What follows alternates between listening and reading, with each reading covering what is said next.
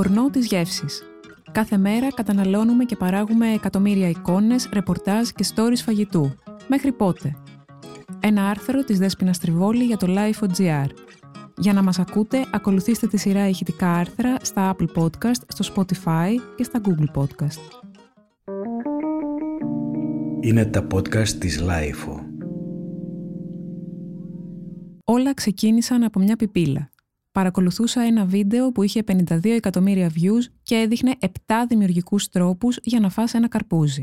Χρησιμοποιώ τη λέξη δημιουργικός, αλλά η σωστή λέξη είναι αλόκοτος.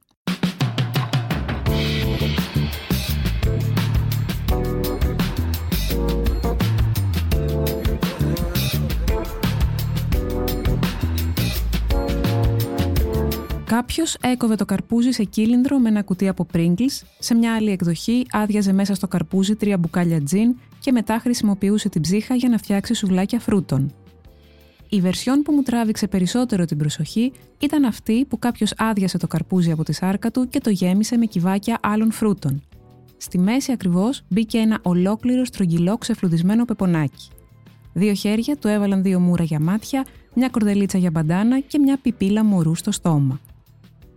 Σκέφτηκα, υπάρχει κανείς που στα σοβαρά θα φτιάξει αυτό το πράγμα; Και επίσης, πόσα καρπούζια χρειάστηκαν για να δημιουργηθεί αυτό το βίντεο;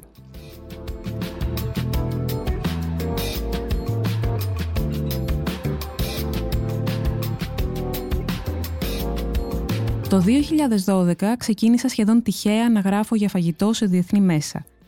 Όταν γράφεις σε μια ξένη γλώσσα, καταλήγεις να εξηγείς τα αυτονόητα – τι είναι τα λαδέρα, πόσα είδη χαλβά υπάρχουν, γιατί οι λαϊκές αγορές στην Αθήνα αλλάζουν κάθε μέρα γειτονιά. Όσο πιο πολύ έψαχνα για να γράψω, τόσο περισσότερες απορίες αποκτούσα. Ξεκίνησα να ταξιδεύω. Έμαθα πως η ιστορία του αθηναϊκού φαγητού είναι μια ιστορία εσωτερικής μετανάστευσης. Ποιος ήρθε από πού, γιατί φτιάχνει αυτό που φτιάχνει.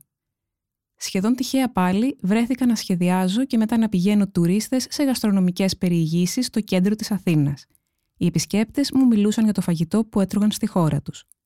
Παρατήρησα πως οι Βόρειο-Αμερικανοί ήταν συχνά οι πιο απομακρυσμένοι από την τροφή τους. Πολλά παιδάκια δεν είχαν δει ποτέ ψάρι ολόκληρο με το κεφάλι ή δεν κατανοούσαν καν πως το κρέας προερχόταν από ένα ζώο. Το ίδιο ίσχυε συχνά και για τους γονείς τους.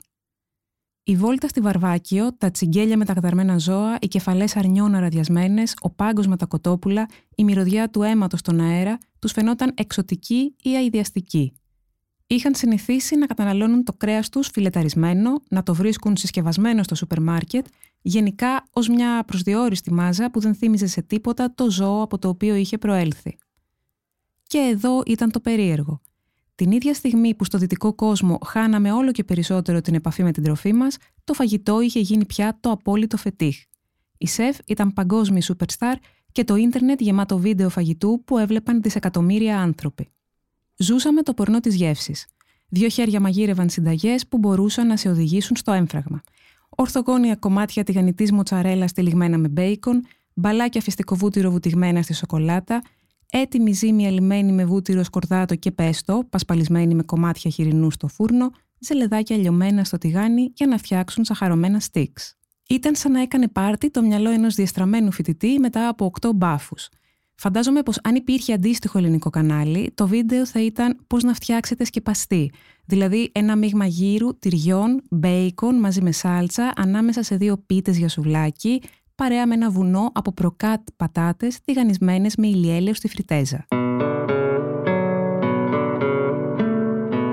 Νομίζω πως βλέποντας το βίντεο με τα καρπούζια συνειδητοποίησα ότι από τον φετιχισμό του φαγητού πλέον έχουμε περάσει στον γκροτέσκο.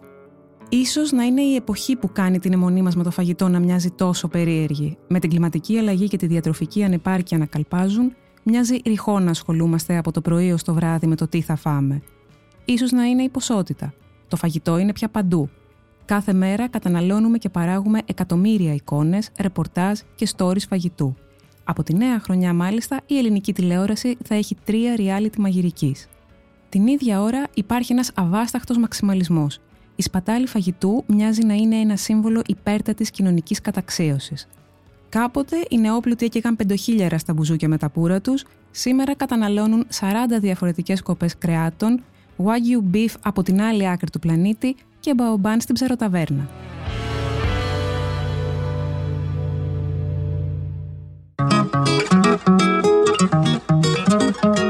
Ήταν ένα άρθρο της Δέσποινα Τριβόλη για το Life.gr. Ηχοληψία, επεξεργασία και επιμέλεια, φέδωνας χτενάς και μερόπικοκίνη.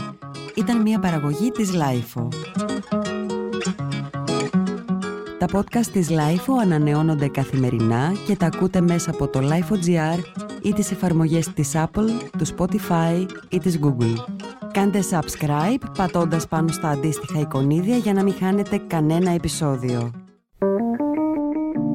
Είναι τα podcast της Lifeo.